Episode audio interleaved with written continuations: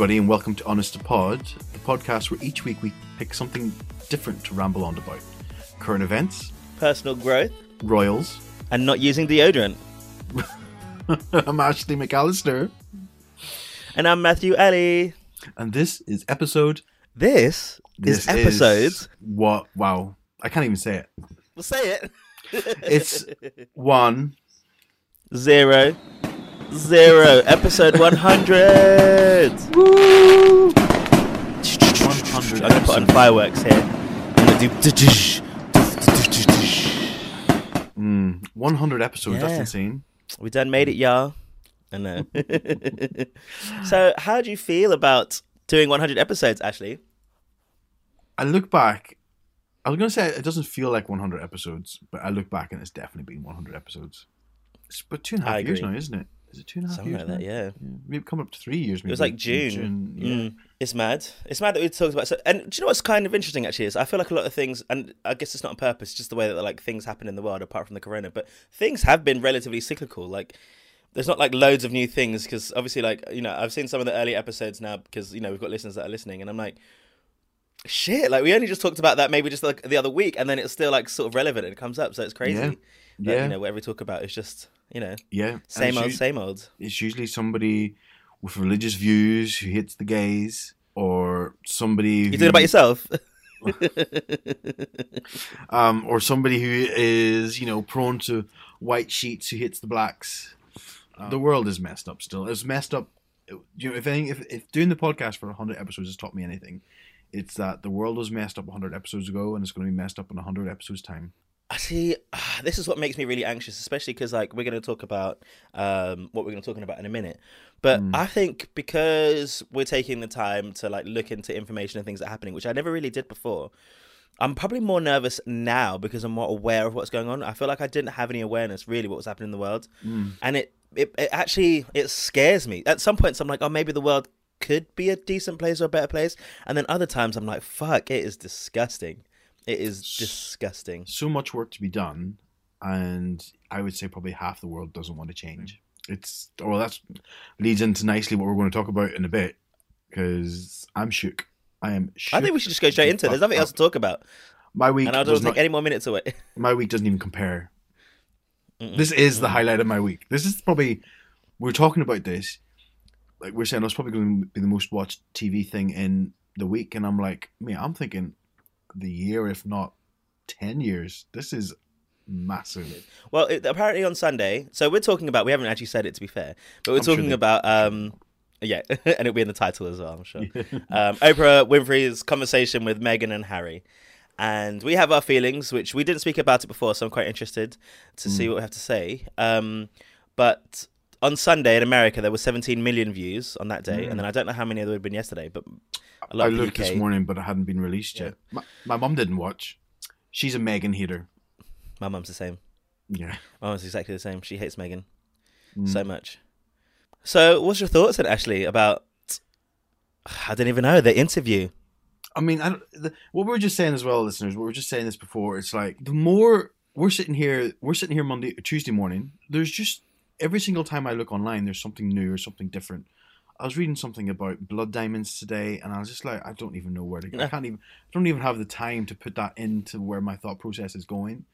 Um, I'm just going to be straight up and say, this time yesterday, I was in a very different mood about this whole thing. I was watching Piers Morgan, and I had obviously believed the spin or the narrative that the media has, has put out um, without ever overthinking it, just thinking, well, you know, it is what it is. Like, I, I can see it because it played into what I already thought was going to happen.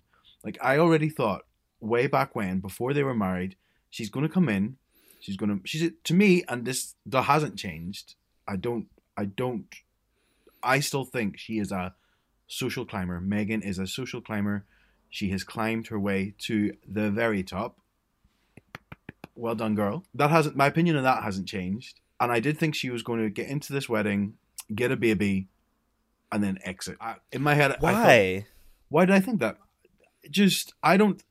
I didn't think that she wanted. I don't think she wanted to give up Hollywood. I don't think she wanted to give up her career. Um, because she portrays. She says in the interview that she wants to do that. I didn't think she wanted to do that. So I was thinking, because she portrays being this powerful woman and she stands up for women's rights, and I was like, well, why are you sacrificing all that to be always second second to your husband? Because you you're literally entering into a system which puts you below your husband. It's it's the way the royals work. So I didn't believe it. And to be honest, I still don't I still think she's a social climber. But yesterday morning I sat and I was just and I was Piers Morgan I sometimes believe and sometimes don't. I sometimes agree with him, sometimes don't. And I was just thinking thinking, well, he's his his narrative sits exactly where I think it should be. And I was then building up in my head all day, he said you know, well apparently, you know, she's asked these questions and she's you know, her acting isn't that good. Like we've seen all seen her in suits and she is oh, fuck off. She was good in Suits. Shut up. Suits is excellent, and she was great in that. Um, I'm not having this. People just start picking out random things to hate about her. Do not hate on her performance in Suits. She was really good. Um, she was. Did you watch Suits? I watched all until those two left, but spoiler alert, they leave. Um, um, but what I will say, I sat there last night and I was shook the fuck up because it was there's things I believe about the interview and things I don't believe about the interview. Um, but overall, my takeaway is my opinion of her has changed so much. Mm. I have a lot of more respect for her for what she went through, and I do. I genuinely just left feeling embarrassed. I had such a negative opinion before. I was like disgusting. I just thought she was this person who came to cause turmoil. But did you have that same thought about Kate Middleton then? I don't understand, or anyone that marries into the royal family. No, Kate Middleton. The thing is, it's different because Kate Middleton was a nobody before she became a massive person. But how well, how would that not be like the opposite? Like someone who's a nobody is finally this massive somebody, so they almost like seek out to be with a royal as opposed to someone who already knows what it's like to be famous, who already has their own platform, who already has their own job I, don't, I just, that I can't I can't really like comprehend how people be like okay Meghan is a social climber despite the fact that she already had her own level of success and fame whereas someone who didn't have anything had an opportunity to become something and did I don't get why that is different well, I mean I have a few reasons as to why people might think it's different well I I think it's well it's different because to me it's different because Kate Kate came from money she went to a good education her her meeting of William is very organic. They went to the same university. It's it's loads of people meet partners at university. It's a very different story. Meghan's is different because I don't know, maybe it's the American thing. She's an American coming over. I don't know. It just felt like, given that she's been married before, went up, dumped people to move up. It seemed to me, and again, it could be just misconstrued by media, that she left her family behind, sacrificed this to step up and step up and step up, and it just portrays this social climber. I'm not saying I'm right. In fact, I probably no. After, I'm. You're definitely not right. after, well, you don't know I'm definitely not right. Your opinion is that I'm not right. After watching this interview yesterday, like I said, my opinion of her has totally changed. She came off so well. She's smart. She can. She's well spoken. All right, you stop saying together. these words about a black woman. Okay, because they're the things that people say do not say about the fact that a person of color is well spoken and articulate. Okay, because that shouldn't no, be a surprise no, that she's intelligent I or not. it's not a surprise that she's. Um, you could put anyone in that position, regardless of skin. I'm not making a skin thing at all. You can put anyone in there, regardless of their skin color, and they could go on there and make a tit of themselves. They it, can, but saying it about a person of color is different to saying it about a person who's white? I well, I, I don't know. I don't I don't really agree with that because I'm not saying that it's rare to find a person of color who can speak well, who's smart. There's loads of them about. No, but what it's I'm... different about the fact that that's a narrative that people put out and people then say those words. There's a difference. I'm not saying that you're saying that that is the case, but it's really important to be mindful. So, are people a lot of people will say like, okay, that whatever happened to Meghan has nothing to do about race, right? It's got nothing to do about race. It's got everything to do with who she is as a person and the fact that they just don't like her, but they don't know why. They don't know why. You don't know why you don't believe, or you don't know why you believe that she's a social climber necessarily. You just think it. Or some people don't know why they're so angry at Meghan coming in, but they don't know why. And they forget that actually there is a certain level of feeling that people have that they're not consciously aware of all the time. We've spoken about it, unconscious bias. That is there. So you can't articulate why you feel the certain way you do. And the whole point is that we need to then question that. We had this interview with this woman saying all these things, not saying that you did do it on purpose or people are doing this on purpose, but they don't know why.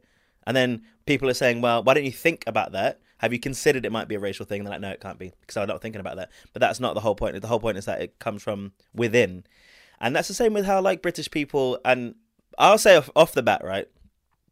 especially even before the interviews. And this is where my bias comes in. And I don't, I don't even think it's unconscious. I think it's just out and out bias, right? I have a certain number of ways that I feel about how the interview was going to go down and how she was going to be portrayed even before it happens. Now, I never followed this, so I'm quite like hesitant to say a whole bunch of things about how she's been portrayed over the years, how she's, um, how the media portrayed her, like much like Diana, because I don't know anything about that. I don't follow that. It's not for me. But before even coming to this, I was like, I know people are going to comment about her wanting to social climb. They won't respond to the fact that she's been mistreated and treated differently by the media. And I'm more likely to support her as a woman of color than an institution full of old white people where tradition rules all. That is my bias. That is me saying I'm not going to listen to these old fuddy duddies that say that she should have kept her mouth shut when she felt like she was in a particular position because a whole bunch of people are going to say that anyway. And lo and behold, they did. The good thing is, a whole bunch of other people have also said, no, we really need to listen to what she has to say. Even if she says things like she wanted to kill herself or she wanted to commit suicide, and people say, I just don't believe that. There's no harm in believing her and protecting her, even if she is lying about it. You know, like being a social climber, then the outweigh of, okay, she's getting this absolute hate being treated the way that she's. No one deserves to be treated that way. We know that. We know from the new Britney Spears fucking thing, we know from Caroline Flack, she shouldn't have been treated the way that she should have, and then that caused her to uh, kill herself. Even if people don't believe her, it's worth giving her and other people the benefit of the doubt because that's what we've been saying for the whole the past year. People are saying that they're being treated differently, and people are denying that. When it's just saying, "Listen to what I'm saying. At least give me the benefit of the doubt and look in yourself and say, I actually needs to think about what it is that I'm doing on a regular basis because I don't always know what it is that I'm doing. No, I don't. I don't question that she had suicidal thoughts at all. Given the environment she described, and it's what made it really made it resonate is I don't know if you watched The Crown, but Diana went through similar stuff in the re- latest episode of The Crown. I believe that's based on, not I don't know, it's not based on fact, but it even though it's a fictional portrayal or whatever they want to, I know there's up in arms what they want to describe the Crown, crown as, but um, I can very easily believe that she was put in a place where she did not have help, even though she asked for it which is why I think it's it's it's changed the way the royal family will be viewed by millions of people. Because I think I, I seen something on Facebook yesterday that said, you know, Meghan, Meghan will never see that you don't believe that she tried to kill herself or had suicidal thoughts, but the friends on your Facebook feed will, and they'll judge you differently for it because you can't, you don't know, mm. and you should you should in those type of circumstances, hundred percent give that person the benefit of the doubt if you don't believe them obviously the I mean the examples that came up on the the thing about how they the two different uh, women ate their avocados, like, and the headlines that's like spun them in different ways. There's clearly, clearly a racist angle to that. Like, there's no other way to look at it. But then, how is that not the same for believing that she's a social climber? Is that that's where I'm like, okay, so because that still fed to not just you but other people. Because I'm not saying you in particular in that situation. I find it difficult to be able to say like to because I was talking to Jordan about it as well, and he kind of compartmentalizes some of it, but not, you know, and says, well, some of it I believe and some of it I don't. And then in my head, I'm like, well, considering what we're saying, if we believe some of it, why can't we then consider that most of it, if not all of it, needs to be considered? That That's where I'm a bit like, we clearly know that the media has been and does regularly put things in a certain direction. Yeah. Yeah. So why is that not the case for her being a social climber? Because that's that's the same thing. Do you know what I'm saying? I think it's very possible that people do get into relationships and change based on what they think is the only option that they have. Because so what I think about it is one of the things that I was talking about before is that okay, she should. She says that she doesn't know what she was going into, and then a lot of people don't believe that that's true. Like she, there's no that. way she couldn't have known. And I don't think you can know the extent. It's not about, and she might be saying she didn't know anything. And I think you don't know the extent or the impact it's going to have on you. And we don't know the conversations that she would have had with Harry. At that point, he was part of it. He was trapped, as he says. So mm. his interpretation of it would be different then as it would be now. So the mm. way that he may have described it then would be different to what he would say now. Uh, do you know what I think is really bad though? Is him using when as soon as he said, "Oh, my brother and my dad are trapped," I was a bit like, "Oh, that's quite loaded." I think you know because if you were like, if I said that about like my family, they would get really defensive. If I said that about you, if you said that about me, that's the kind of word where you'd be a bit like trapped. You could fuck Yeah. right off, kind of thing. And I was a bit like, uh, that. I thought that was a bit of a poor choice of words in that, or intentional, because I also do love a big statement, and I'll say the words as I want to say them because I want you to feel them as much as possible. And I've done that before, actually. Say Yeah. that now. Um, um, it- yeah, I it was like, that trapped the word trapped was hard hitting and I, I just had this vision of Charles throwing like his brandy tumbler across the room saying that fucking ungrateful little um yeah no Yeah. it's so with this bit what i do what i don't believe is the fact that she didn't google anything about harry before she met him or the royal family which she said in the in the thing. She said i didn't really google them or anything. I don't believe that for a second. Or she didn't really know about them. And i was like well the, the royal wedding the, the previous one with william was huge like there's no way you did not know about anything about that um I said what I what I do believe and I can see, understand is whenever when she was saying that she was going around to meet the queen, she's meeting the queen for the first time, and Harry was like, "Do you know how to curtsy?" And she's like, "I'm just meeting your grandmother," and I was like, "Do you know what? That that's fair," and I think that's quite a that's quite a big moment because what you're sitting thinking is what I thought was just fanfare and pretense for people and for cameras is actually something that is standard every day. Like I'm going to have to curtsy every time I come around for a cup of tea. It's like, well, that's that. That to me is I can understand that not being something, and and then when she said that, and I, I think it was very well constructed in the interview that that was said very early up because it puts a lot of people off guard of what they think it's like going in. Because at the end of the day, she's in this unique situation which no one else has been in, and as much as Piers Morgan likes to give off and rant about it, he has no idea what it's like to be in that position. Tell you what's wrong with him. Him and Meghan used to be friends, and she one day stopped returning his calls. That's pissed her. that's pissed him off. And yeah, innit? And now he's just livid. Yeah, he's like. Talk about social climber. Well, I mean, he, we uh, P- Piers Morgan is a piece of scum as well. Do you know I mean, it's Mm. as much as I No, sometimes agree and sometimes don't. Yeah, and we haven't we haven't even gone into the big part yet. I was thinking about this too, actually, because Harry had black socks on with these brown shoes, and his ankle swingers were so high, and I was like, "What is this? That is exactly what, I was is this?" Exactly In what it, I was, talking- I was like, "Why are these trousers so high?" And I should, I felt like he should have some nicer socks or something. It just really confused me because his suit was really nice. the suit was nice. The suit shirt combo was nice. Just when you seen the leg leg, and I I'm going to say his, his legs look quite small as well, but um, the socks and shoes were just a no, Harry. I was like, "What is this?" I couldn't focus. I was like, just looking at them. I was like, I'll tell "Okay." you something else I didn't feel. I didn't feel Oprah's glasses. I wasn't there for those glasses. Uh, I didn't mind that. Do you know what? I'll say this. I'll say two things. One thing I didn't care for was them going into the chicken coop. I hate anything that's like, oh, look at me in my normal life. I hate it. I can't.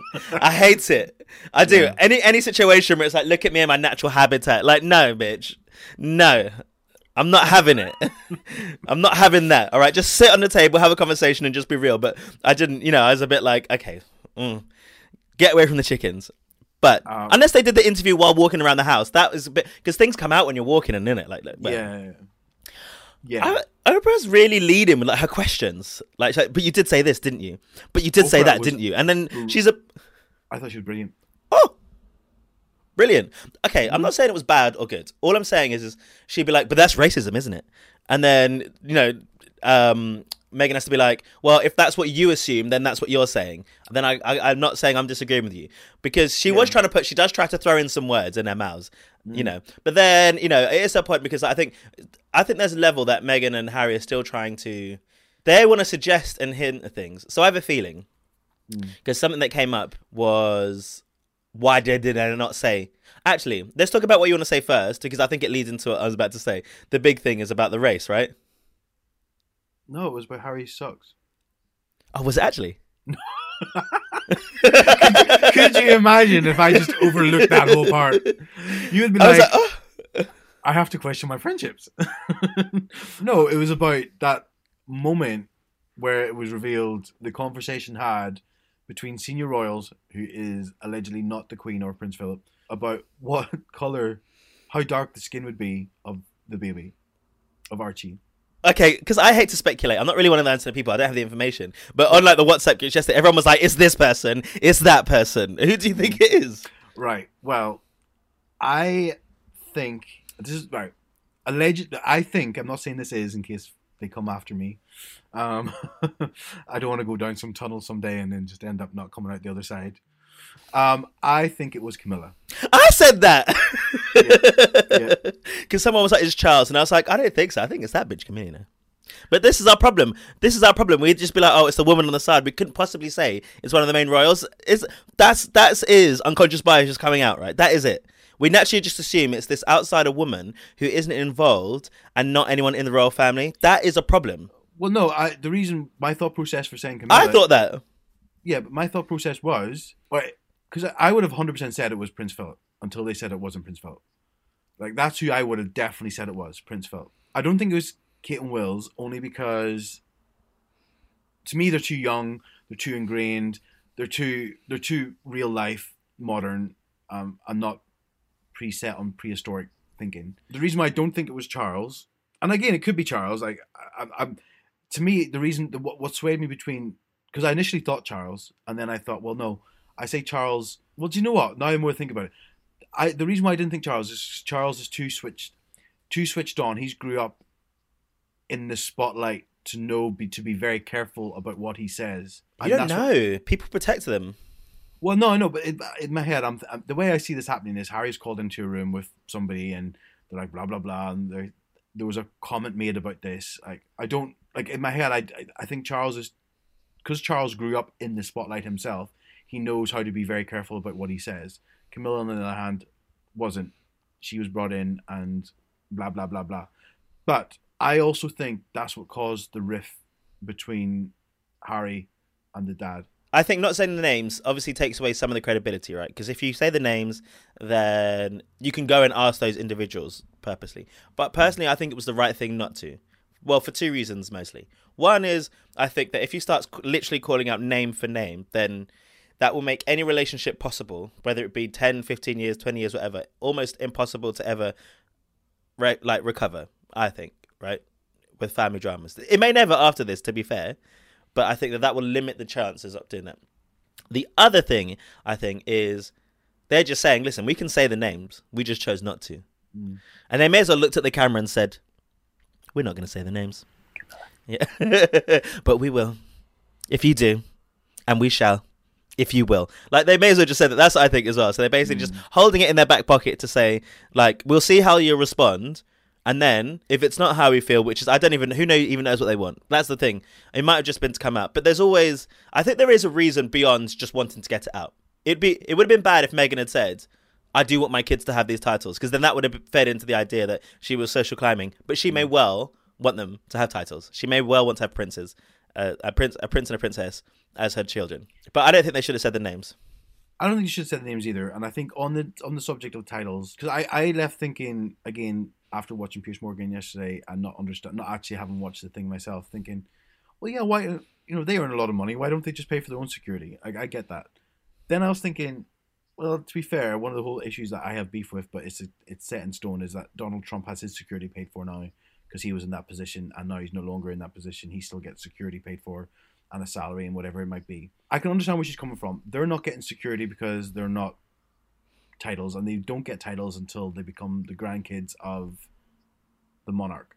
So when Charles becomes king, then they get titles and then they'd get the security. Whether the we I say we the whether the palace or institution like them or don't like them, they should be protected from this and it shouldn't cost them anything. That's in my head you know, if we still continue to have a royal family, because that's one thing I think will be looked at quite heavily. Um, Not in our lifetime. I don't believe that we'll lose the monarchy in our lifetime. There's no way. you There's don't no think way. so? I don't. I really don't. I hope you're well. I really. I would be absolutely shocked if something would happen to the royal family. I, I would be upset if something happened to the royal family, but I would not be surprised. I know I, I I love I love a royal family, like I love it. But that being said, this has changed my opinion. Like if something had happened and they were to go, I would be like, well, you didn't you didn't evolve and grow with the rest of the world, and you did this to yourself. I have a strong I have a strong distaste for the idea about tradition in general. I hate the idea that people think we need to do things based on that it was done, but not the reason why it should be done. Like that doesn't sit well with me at all as a human being. So I have no care for tradition and the fact that because we've had a queen and a monarchy, that we must have a queen and a monarchy and all that sort of stuff. I'm like that. Literally, that doesn't make any sense. Now, as celebrities and people that bring money to the country, all that sort of shit, fine. The merch looks nice, good. The events are nice, fine. But I really couldn't care less about tradition in this sense. I think I think to Yeah, me what um, it's, a, it's a status thing as well. Um, it was Stephen Fry that I think on one of his interviews said having a monarchy, as much as it makes zero sense that this one family is elevated and it just stays elevated, but having a monarchy, like could you imagine Donald Trump going every week and kissing the hand of somebody with more power than him? It would humble him and it would bring him down to say you're actually still serving your country and you're serving me. There, there is a benefit to it with regards to but I, I get why people think this is just stupid. Like, why is this one family elevated above the rest of us? And I, I can understand why. Just because they were born into it. Like that doesn't make any sense. no, At least in like fucking politics in America, like people are fighting for that shit. They're killing people for it, right? To become this fucking president. But these people are just born into it. And he's saying, and then people are getting upset with their privilege and his privilege because, oh, you know, why shouldn't they be happy they're in this position? He's like, I was actually born into it. Like it wasn't a choice. And if I choose to leave, I should be able to have that choice. Because that, if you're born into a position of privilege and you choose to not be a part of that privilege, that should be such a negative thing. What you're saying is, I just don't think it's right that I must have all of this when I didn't ask for it. what what I find also weird is how they talk about the family versus the institution. In my head, this just has me, like, in my head, I have this vision that I know he says Charles and William's trapped. I think like the Queen's trapped. Like I just have this vision as like the Queen wants to do something. They're like, no, you can't do that. Like it's all A controlled. hundred percent. I'm like this. Before I would have cut off my left arm to be a royal family member. Now I'm just happy chit, chit, sitting chilling on this podcast with you. I'm fine with this. This is as high as I want to go. I think it's difficult because you obviously do get a certain level of privileges and stuff, but it was very clear that you don't get control of what you want. Like I very much believe that they don't have anything in their pockets. Do you know what I mean? Like a fucking phone. The Um, passport being. I was Uh, like, yeah. wow. Yeah, you can't leave, but not to be able to leave the house when you want to is outrageous. Not being able to, you know, eat when you want to, apparently, or whatever. Do you know what I mean? Like, I, I very, I believe that because it sounds like I can imagine in a big traditional institution where image is everything. You know, the reason why they have the relationship with the media is their image. Their image is who they are. If they don't have their image, they don't have anything really. Fundamentally, isn't it? That is it. Yeah. Their brand is their image. That is all they have as a royal family. You know, because they don't have the power, because the government have the power. They technically, the Queen technically has it, but they don't govern the country. They're, they're not controlling it. They don't make decisions fundamentally. So their literal power is just their media presence, which essentially is celebrity. That's it. So, you know, they have to re- curate it. They have to make sure that this image is made in a certain way so that people believe this so they can still love them. I'll be interested to see what the royal family do respond because they could be super, super defensive and do what they did when they found this was going to come out and say that Meghan was bullying her stuff and, and covering up about Prince Andrew, which is it's it's the, like the thing that when Madeleine McCann came out when they were like, oh, something's happening in the world, Madeleine McCann's being found. No, fuck off. That's just a tactic. The thing that the thing that annoys me is the whole who how they've made about Meghan might have bullied people. She might not have bullied people. That's here and there. You, you have to believe it as well as you don't like, take it whatever you believe it in. Like I agree. no- I agree. I'm not saying wrong. she didn't. exactly we don't know you have to just still believe it but to make such a song and dance about this with prince andrew fuck knows where he's at and it's like wait a minute there is bigger things happening than megan putting some staff out of joint i get it deal with it one of the royal princes is suspected of being a pedophile and being part of this pedophile, pedophilic ring and you're trying to brush me over with megan doing hoo how? I don't like no, no, no, no. this is not right. I'm hooked, and it's. I feel. I feel stupid for like caring about it so much because it's basically to me, it's just celebrity. It really is. This is But epic, it's big, it's a one of the big deal. Things, yeah. It's If you had to speculate now, what are the palace going to do? I think they're going to kill off Philip this week for sure. Um, um, He may already Joe- be dead. He probably is dead. They'll just wait to release it until the time that suits them. Um, well, that was that was as well that they, they actually officially got married three days before the ceremony. I'm like, mad. It wasn't an actual marriage; they were just vows, but they had their own private ceremony. But they weren't married at that point. They got they got married on those days, but they just exchanged vows apparently. Okay. Which someone online was like, like a, on a news article, was like, "Oh, they didn't actually get married, despite they said it." I was like, "It's really not that deep." Right, okay. Uh, it's not that big, but um, Yeah. what, the royal, I don't know. Like, I genuinely don't know. I mean, I think the the perception of people towards royals has changed, myself included. What they need to do is fucking. I don't. I don't even know. Like, I have. I. I. don't- I don't know. I just. I think they're doomed. Like, I don't think there's any coming back from this. In my think- opinion. I think it's big. I think it's big.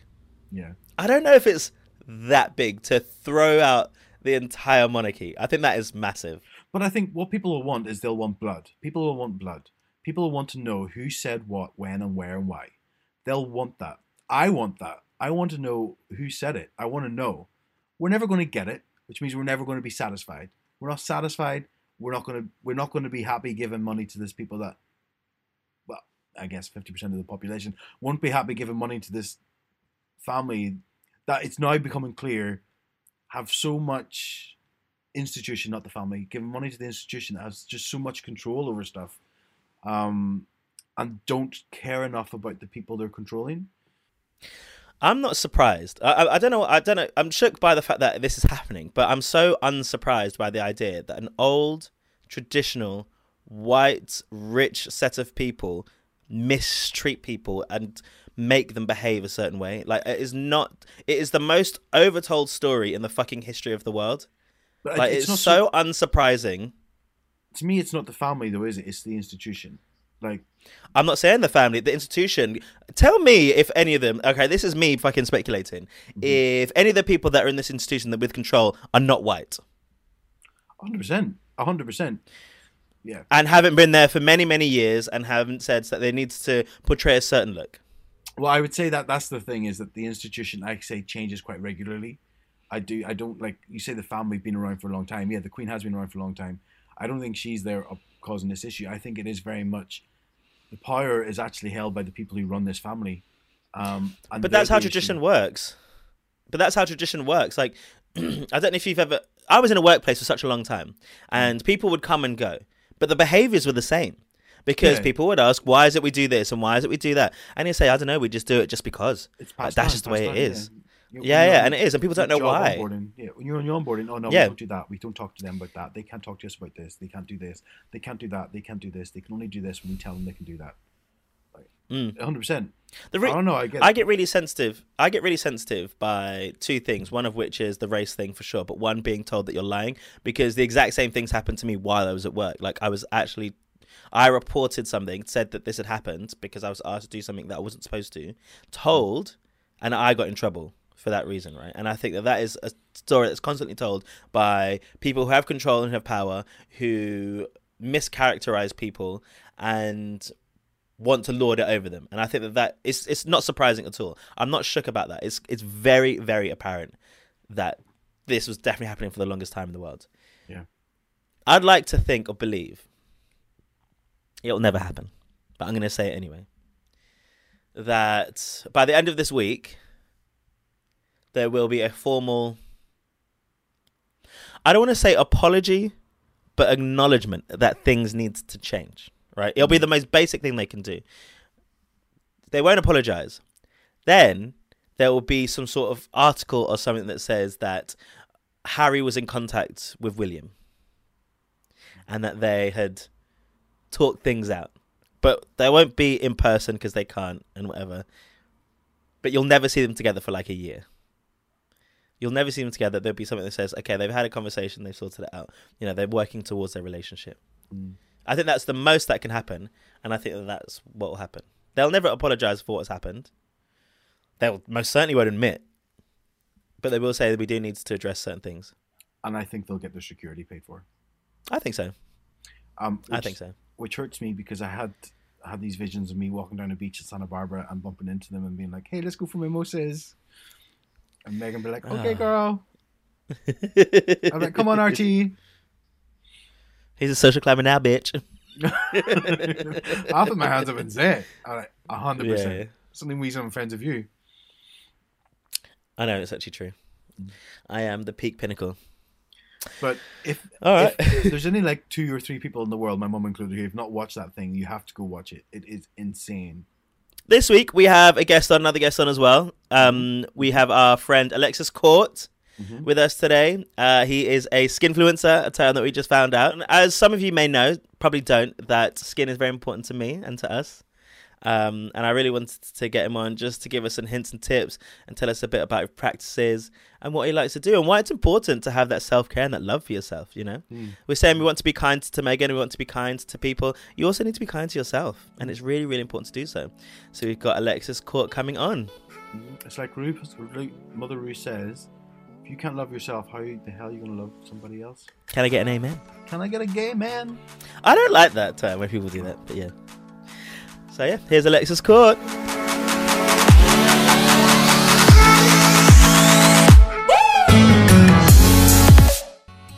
Welcome back, everyone, and with us we have Alexis Court. Hello, Alexis. Hello. Hi there. Boop, boop. I, s- I What's think it's the boom? first time. Like, Are you booing me? Oh, oh. Get out! Get out! Um, this is the first time I think I've, I've ever heard somebody else say your surname. How do you pronounce it? so it's just pronounced court, as in how it's spelled, but it's obviously an unusual surname. We basically just think that my great grandparent was illiterate and didn't really know how to spell court because most people spell our name C O U R T. Coming from like farmer stock, they probably just didn't know how to spell their name. So we think our surname is basically a spelling mistake. Well, we tend to ask our guests just to give a little intro- introduction to themselves. So why don't you let us know a little bit about Alexis Hamilton Court? Um, I guess in what context? Because I kind of like, I guess, like most people, wear a few different hats. Um, if you're going by, or I was nearly gip to what I said. Like, so you're allowed to vomit at this bit. If going by public persona, what? Um, it would be kind of like cringe insta gay and also oh I don't know it's it always gives me like total you know when your like butthole just like tightens up at something really cringe that's what happens to me anytime anybody asks me to introduce yourself and describe what you do because like it's just the most uncomfortable feeling in the world isn't it um, I know that okay, Anytime, anytime Matt talks about his skin, I'm like, oh god, here we go again. Butt clench. Oh, so I can talk about skin for ages. So yeah, I do skinfluencing. Yeah. Oh, yeah. Skinfluencing, yes, bitch. Skinfluencing, yes. Um, not as it sounds, an actual skin condition. Um, that is influencing around skincare. Um, but I also do a lot of um, chatting nonsense about um, equality, politics, mental health, anything that's a bit, a bit queer, a bit left is kind of in my wheelhouse. Yeah, I didn't realize that you did so many different things because I was like, I, originally when we asked you to come on the podcast and we're talking about what we want to talk about, I was like, looking through the charities that you have, there's there's quite a general theme actually. It seems to be, unless I'm mistaken, really around taking care of anyone. So the age spectrum is huge, but a lot around making sure that people feel comfortable and happy and, and well. So it's very heavily influenced mental well-being aspect as well as I guess the disabilities. Overall. Yeah, huge, hugely, hugely. I guess it's um, I mean, not to turn this into my own personal therapy session, but I love a personal therapy session. Um, please I think the the remit for things that I like getting involved in is does this because for so long I kind of like felt so isolated and alone and kind of like troubled. um, it's kind of like, oh, does this match any of those any of those things? So yeah, that's why I work with mental health or isolation or inclusion, stuff like that. Because yeah, I, I know what that's like. Not to some of the extreme degrees, but you've got to like do what you can to improve things for other people. um, you mentioned there you're a skinfluencer. Yeah. What's a skinfluencer? It's oh, so I hate the term influencer. I really do because it gets such a bad rap. Deservedly so. Deservedly so because some people like really abuse it. Essentially, end of the day, got a big Instagram following, and because people were always asking, "What do you use on your skin?" I just started sharing what I use on my skin, and then it kind of just went from there and it started making me money, and I'm a student, so I keep going with it while I'm at uni to help pay the bills. Fifteen years ago, I was that like teenager with terrible acne, and this is this is quite a journey. This is quite a mm. journey, and like, and do also want to say that because when a lot of the time when people are like, oh my, when particularly influencers love to be hashtag relatable by saying, "Oh my god, guys, I have such bad skin," and then like actually being flawless. Of like, no, I no, I, I actually still have a prescription for lymecycline from my GP because I still get mm. acne breakouts. I like I've got acne scarring, and so I learned that way how to manage my skin. I had awful skin as a teenager. I still had awful skin when I was up to my thirties. I know Yeah. you didn't say it. Yeah, a real thing. I'll, I'll get in there first.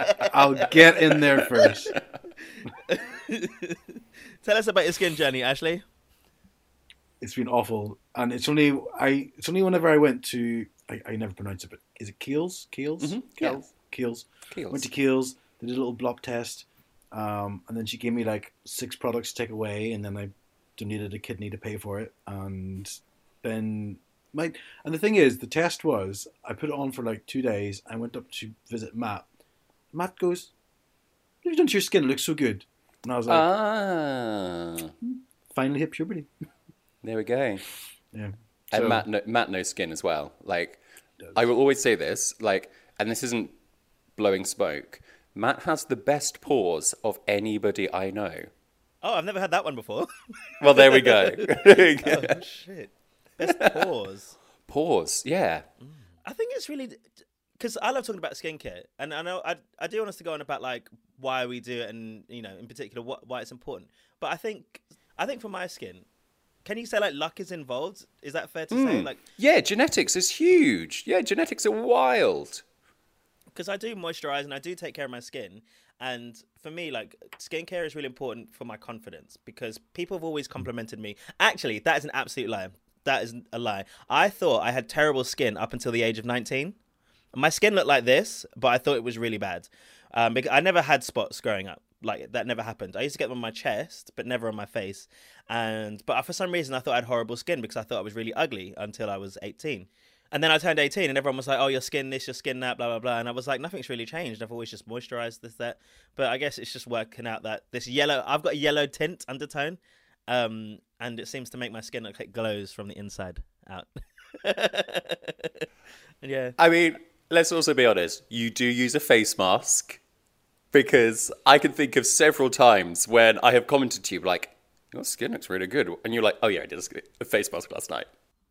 Yeah, yeah, absolutely. Like I do that. I used to do. I don't do it this that much anymore. So I have dry prone skin, and I think Oh, you yeah. both like you said before, Alexis, that you've got quite oily skin naturally. Is it? I've got oily skin naturally, yeah, which is great Mm. Because it means that I age slower, but also means Is yeah, it? yeah, yeah. People with oily skin, we age less. Um, we age slower. Yeah. I guess so. It's like a natural moisturizer lubricant kind Yeah, of thing. exactly. Yeah, exactly. But actually, because you thought yours was greasy, but they said it kills that it was like a combination skin, so like dry underneath but like oily on the top or something.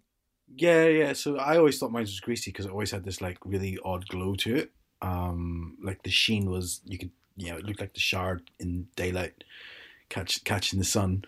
Um, but I went and they did this, and they said, "Oh, it's it's because it's my skin is too dry." Um, so because my skin's too dry, they it needs moisture in it, and it will stop producing oils when it's not as thirsty. Um, but they, they said that you don't also you can't hydrate your skin f- through drinking water. You have to li- literally through skin application. Oh, think that so? bitch lied to me to sell me product, and I was like, yes, I'll take that hydration pump. I mean, you you can, yes, moisturizers work brilliantly, and yes, they are great at putting um, moisture back into your skin. But if you are not drinking enough water, if you are dehydrated, it shows in your skin, in the size of your pores, in the color of your skin, the elasticity of your skin, the plumpness of your skin, the firmness of your skin.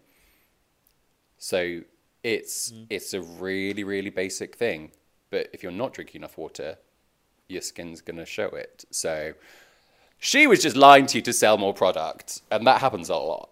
I fell. I fell for it. it's fine. Well, your skin all- did look excellent, though. To be fair, Um, I think what Matt pointed out earlier on as well is that a lot of confidence comes from the way you the way you look at yourself and how you think others perceive you, and um, that was a lot of my struggles growing up with my confidence as a teenager was horrible spotty skin. Um, I had so like such low self esteem. So, do you find if you're being a skinfluencer and also an advocate for mental health, is there a lot of crossover in your experience between the two? Maybe not specifically skin, but with regards to appearance or f- physical well being. I mean, I really think that there is because I think we can really easily dismiss skincare as being, ugh, this really like flippant, unimportant thing. And is it the most important thing? No. Are we solving conflict in the Middle East? No. But actually, skincare is self care and it can have a really, really transformative effect on how you feel about yourself. We put our bodies through a lot. Like mm. we we push them in the gym. We like go for long runs. We play rugby. You get hurt. You, you go on mm. diets. You also have to be really nice and kind to your body as well. And it is it's scientifically proven that actually self-touch and yeah you can have a little bit of a giggle about that um, that self-touch is really important and positive for your mental health and that it's really soothing so if you are taking half an hour at the end of your day to really calmly slowly wash your face switch off from the day put on a serum, do an ex- well, do an exfoliation, not in that order. Um, mask, like put on a put on a night cream. All of those things are a really almost meditative practice. And then also when we're talking about like getting prepared for things, we literally use the phrase "put your best face forward." So give it your best face because it's also a way of preparing yourself. And this is this is not groundbreaking. Shocker. Gay men grew up with poor self-image because we grew up with a society that told us innumerable terrible things about ourselves. And so that that shame, that toxicity seeps into all of us and that starts to affect how we feel about ourselves even if it's not conscious that we're saying oh you know what i was fed really um, dangerous homophobic rhetoric from society as a child that's why i feel so bad about myself that is a huge reason why so many of us continue into our adult lives to feel bad about ourselves because um, lots of psychologists know that actually our our coping methods and the internal messages that we send ourselves are formed from when we were young. And now, if you're listening to psychologists and psychotherapists like Klein, they would say that that's before the age of five. If you are listening to existential or humanistic psychotherapists, they are saying that teenage years are incredibly formative for how we view ourselves as adults going forward. Now, what happened when we were teenagers? We had Section 28 telling us that we were wrong, that we did not, that we should not be exi- exist in this way. We had all of these messages in the media about, oh, should gay people be allowed to be married? No, it would like divor- it would ruin the sanctity of marriage. Oh no, they couldn't even be parents. All of that on top of just the vitriolic bullying which so many queer people experienced in schools and still experience today, all of that affects your psyche mm. and controls what your inner voice is. And so, personally, and and I subscribe to this. It's not my theory. It is it is a theory by psychotherapists who have and psychologists who have gone long before me and done lots more research into this. But I fully agree with it. If you look around in so many industries where which are about presentation, so art, fashion, makeup, film, theatre, music, dance, anything with this aesthetic, you'll find gay men leading there. And and a huge part of that is because we were made to feel so invalidated that actually we learnt performance and making things fine on the outside as a way of balancing how we feel on the inside. And so, to be really tangible, in my like mid to late 20s, I still had that really, really um, toxic inner monologue about who I was and who I was at a core level, at my like core being, as being this horrible, really toxic person. That it led me to exhaust myself, burn myself out. Like, oh, think about how many like gay men do you know that really overcommit and try to do 110% at work, try to do the most in their social life, try to have the best body, try to go on the best holiday. They can't just have dinner for friends. They have to do like a full spread. We can't just bake a cake from a packet. We've got to be those gays who make like some amazing Bake Off esque creation. Because so many of mm. us have this inner feeling of we're not worthy. And actually, skincare is a way that I remind myself that I am worthy. Yeah, I absolutely agree. I mean, I don't know if you read The Velvet Rage, but that comes up a lot about um, the way that gay people compensate because of that inner feeling of sort of um, self hate or way that society at that time has made it feel. And I hope that changes for gay people now, but I feel like that is the same battle for a lot of other demographics beyond, you know, just gay men as well. If you know, you know, anywhere on the gender sort of queer spectrum. What is like what what is like the good routine to use? Like, is it a case because is it always always a cleanse tone moisturizer or a tone cleanse moisturizer? I just think in my head, as long as they're all going on my skin, it doesn't matter. That is absolutely why. Oh God, I shouldn't have said it, but now we're going to keep on saying it. This is exactly why skinfluencing is a thing because also if you think about and this is going at a really typical broad level women growing up learn how to manage their skin and hair from friends from the teen magazines that they read from their older mm. sisters in the school environment from their mum who taught you how to look after your body? Did anyone? I didn't even get like, and the closest a lot of men come is their dad teaching them how to shave. Now, I was a teenage cutter, so my parents didn't even want to give me that oh, lesson on how to use a razor. yeah. so I, I've I had a I had an electric razor, so I didn't even get that lesson. Mm. But we don't we don't get these lessons growing up. And so actually, there are loads of men going like, well, what do I do? And marketing has rushed in to fill that gap by making mm. men feel a safe. I'm like, oh well, I don't know, but it's got man on it. But also mm. making playing into fragile and toxic, toxic masculinity by saying, don't worry, this isn't this isn't going to make you gay if you put this thing on your face because it's black and it smells like a concept. I find I find makeup quite interesting though because with skincare, I think there's like an element you're actually hopefully like protecting your skin and you're healing it. Makeup is quite different because it is a cover up, and I do believe that people should present what they want to in general, and what makes them happy is important. But I do have my questions as to how makeup might affect you, how you see yourself visually, because it isn't necessarily an accurate representation of who you are. What do you think about use of makeup in general? I kind of adopt the the policy of good for them, no good for me. Personally, I do not like the physical feeling of wearing makeup. I mm. don't like it.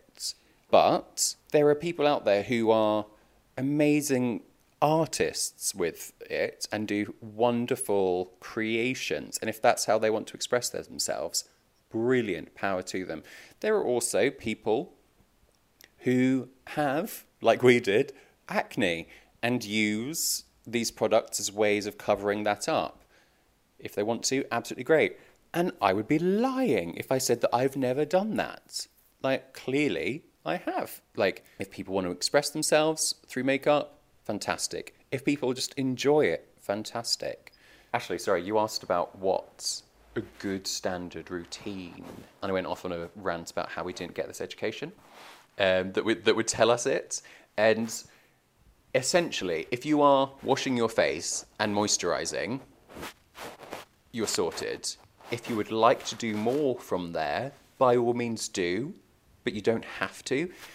and it's all about what is right for your skin and how mm. you how much time you want to put into it how much disposable income you want to put towards it if you mm. enjoy it like or what results you want to achieve using a good cleanser. And when i say good cleanser what i mean is anything that doesn't strip your skin.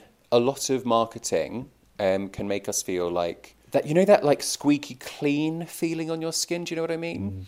I think so. Yeah, Yeah. yeah. It's almost drying though as well. Mm. I find. Exactly. exactly. It's act, but it's you can over clean your skin and you can strip away loads of the natural oils which your skin genuinely needs. So yeah, so find a cleanser which isn't stripping your skin and work out one that works towards your skin type.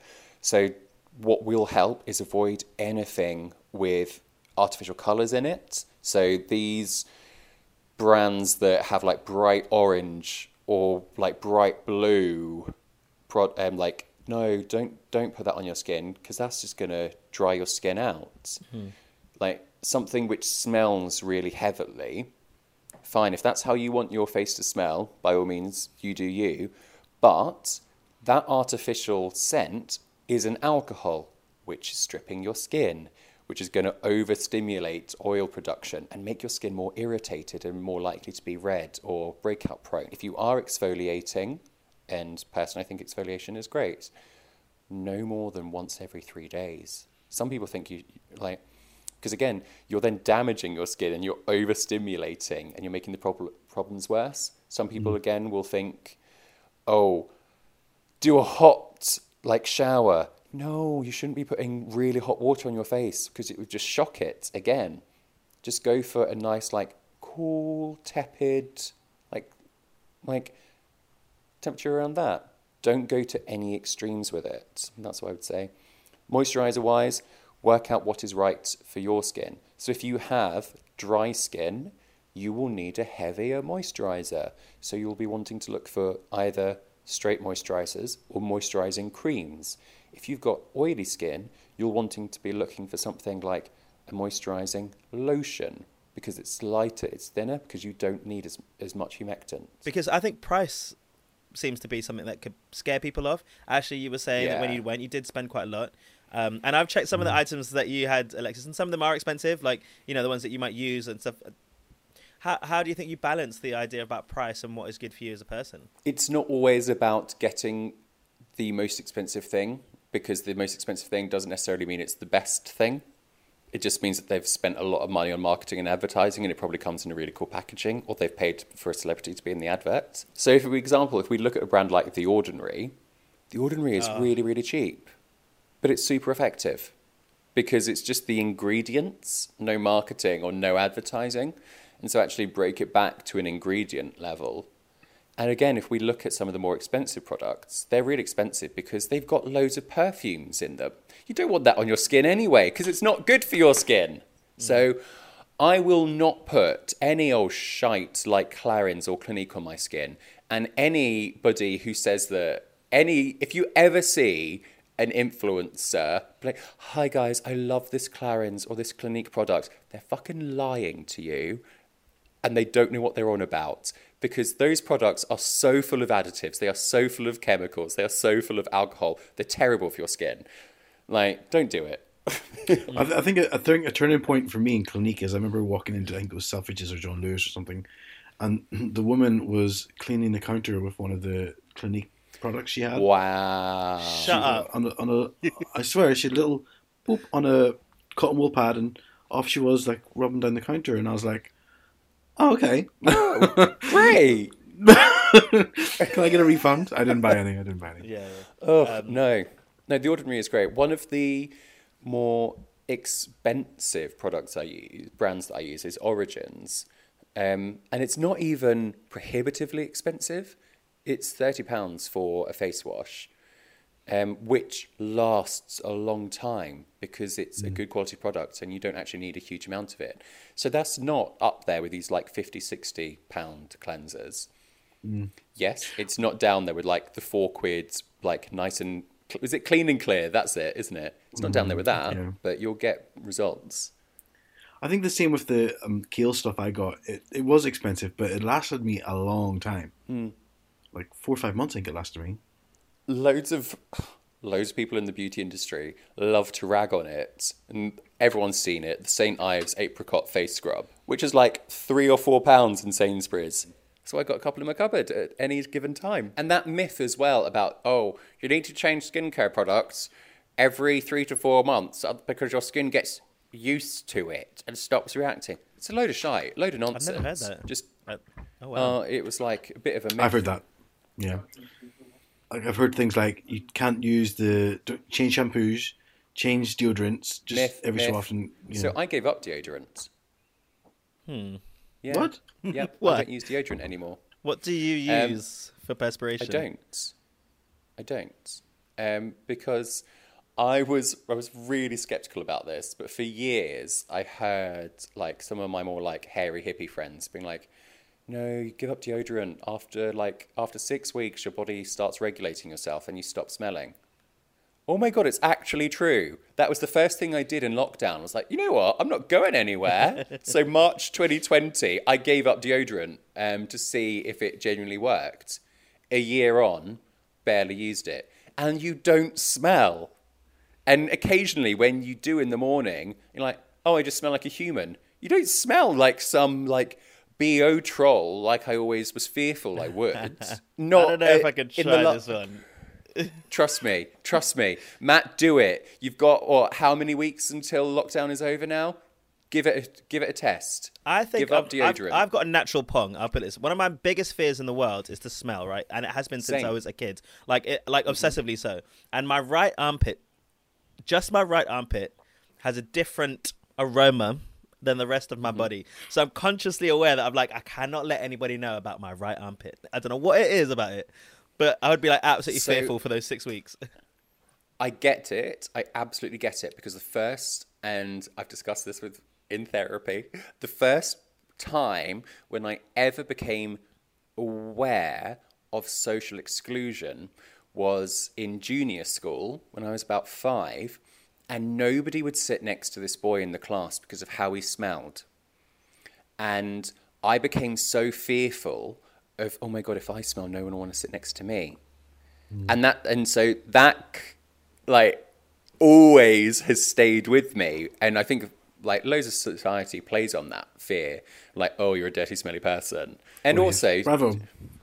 Thank you, thank you. It's incredibly inspirational. I know. I'll, I'll, My story. I'll wait to the next pandemic. I'll wait to the next pandemic to try it. You're not gonna try it, Ashley. Shall we try it together? Absolutely not. Do it together. Do it together and report back. No. Oh, No. no, boy. I also just love the smell of deodorant. Like I love that smell. Yeah. So now, um, if I'm like, I'd say like if I'm going to an event, like I have some sort of social life in lockdown. That's not what I mean, but like on um, like on particular on the couple of hot days that we have had, I've worn a natural deodorant. In the past, again, I've thought, no way, that's as good as like wafting a sage stick under your armpit to like dispel negative scent. It's not going to work.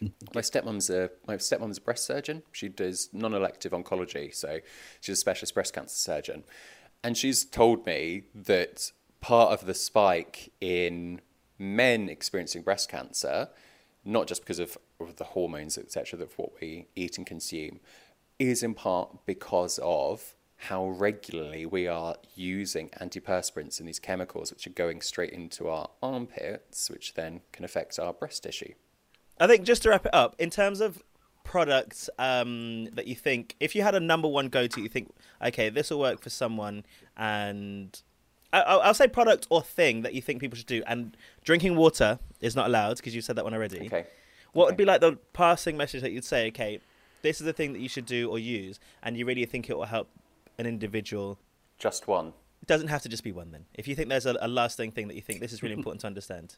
Eat avocado and vitamin C because those will start to improve the appearance of your skin from within. Avoid anything harsh or extreme, so harsh chemicals or extremes in temperature. Wash your bedding and your sheets and your towels and wash your hands before you wash your face because otherwise you're just putting the dirt from your hands onto your face and every night when you go to bed all of the the oil and the dirt from your bed is just going to go back onto your face.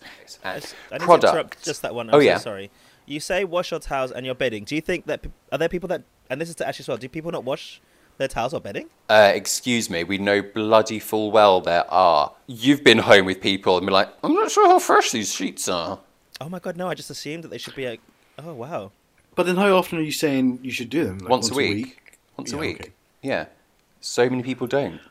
I thought you were saying like you have to change your Every sheets day. before you wash your face. Oh God! Oh, Otherwise- Jesus! And then I just seen right. Surely not. Surely you don't No. have six thousand pillowcases in your Oh closet. my just god! like- Oh It's god! a okay, new thank day. you for clarifying. No, wash your sheets and towels on a hot wash once a week. Okay, product wise, um, uh, okay, I'm just gonna go with my favorite cleanser, which is um, the Origins um, Magic Mushroom like cleanser, and it's it's a really really great, good relatively affordable natural cleanser. It's from the Dr. Andrew Weil for Origins collection. It's the Mega Mushroom um, Relief Cleanser, I think it's called. And it's just fantastic. It's soothing, it's hydrating, it's cleansing without being stripping.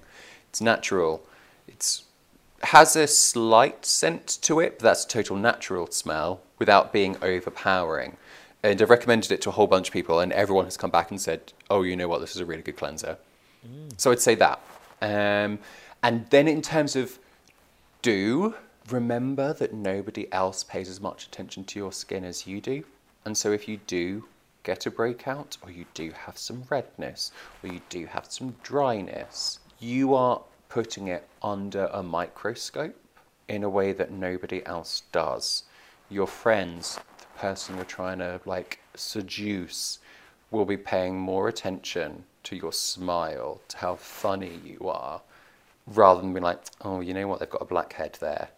And if they do pay more attention to the fact you've got a black head there, it's probably not someone that you want to get into bed with. It's a it's a red light that. So while while it is important, do it for you rather than doing it for other people. I think, and I'll just Awesome. tag on to that because that's exactly how I feel. Like everything I want to do for my skin and my appearance, and that is always for me. I want to know that I can look in the mirror and say, you know, I'm really happy with the fact that I've taken care of myself. Um, Yeah. and feel positive about that. I think that's so important. That's a really great message to leave on. Yeah. And it comes back to body kindness and being kind to yourself. We like we are so encouraged to be really hard on ourselves, to really hmm. push ourselves, to exhaust ourselves. This is a way that you can literally physically manifest some kindness to yourself. And that's really really important because when we're kind to ourselves physically, we can start to be kinder to ourselves mentally and hands up, I know that I struggle with that. Loads of people struggle with that. And this is hmm. just a way of building in just some time in your day to be nice to yourself. Ashley, what are you going to do to take care of your wonderful, beautiful skin? And I say it's wonderful and beautiful. I'm going to drink more water. You, I can't remember. Do you drink quite a lot of water? I do drink quite a lot of water anyway, but Mm. I, I do feel like I've lapsed since um. I'm so used to just being at work, putting water under the water fountain, going back, drinking, and using it as a reason to get away from my desk. Yeah. So when I'm at home, I don't, I don't, I, I definitely don't drink as much water at home. I'm going to try this cleanser. I've never used a cleanser before. And I think that I would like to. I'm slowly. I think there's a fear about products, right? That potentially you can be become quite product heavy, if that makes sense, and mm-hmm. rely maybe on mm-hmm. that. Mm-hmm. And so I'm trying to slowly build that up and, and find what works for me because I've only ever used moisturizer. I used a serum recently from The Ordinary, which I've got on about, I think, a lot. Ash know, a hyaluronic acid. Um, that, Oh, yeah. That's me for life. Their hyaluronic acid is, I'll, I'll be using that for the rest, for as long as I possibly can. Like, it is the go-to. And it's only eight pounds for the serum, and it lasts about a month Yeah. and a half or something weird, which Yeah. is mad. It's so good, um, and I, I love it. I love it, and I think um, trying something. I don't know if thirty pounds a go. It depends how long it lasts. I use, I'm an overuser of products. I'm quite heavy-handed, Okay, right. Okay. so I think I just need to manage that. But I'd like to try the cleanser. That's going to be my one's going to be a product-based one. Well, Alexis, thank you very much for your time and coming and sharing your insights. I've been an absolute skinfluencer on Honest to Pod with us today. um, yeah, I mean, that's it. Thanks, everyone. Bye, everyone. Uh, goodbye. I'll stop it now.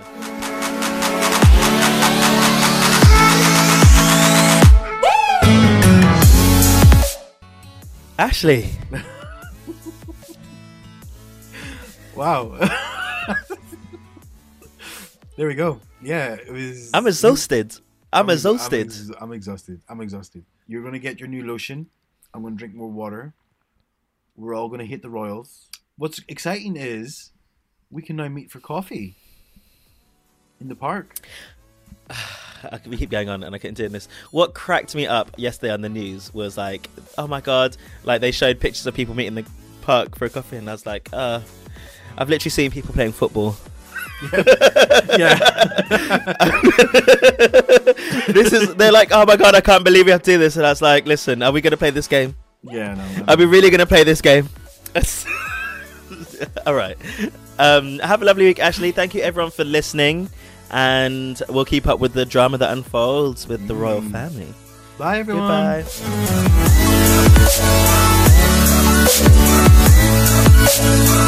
Goodbye. Thank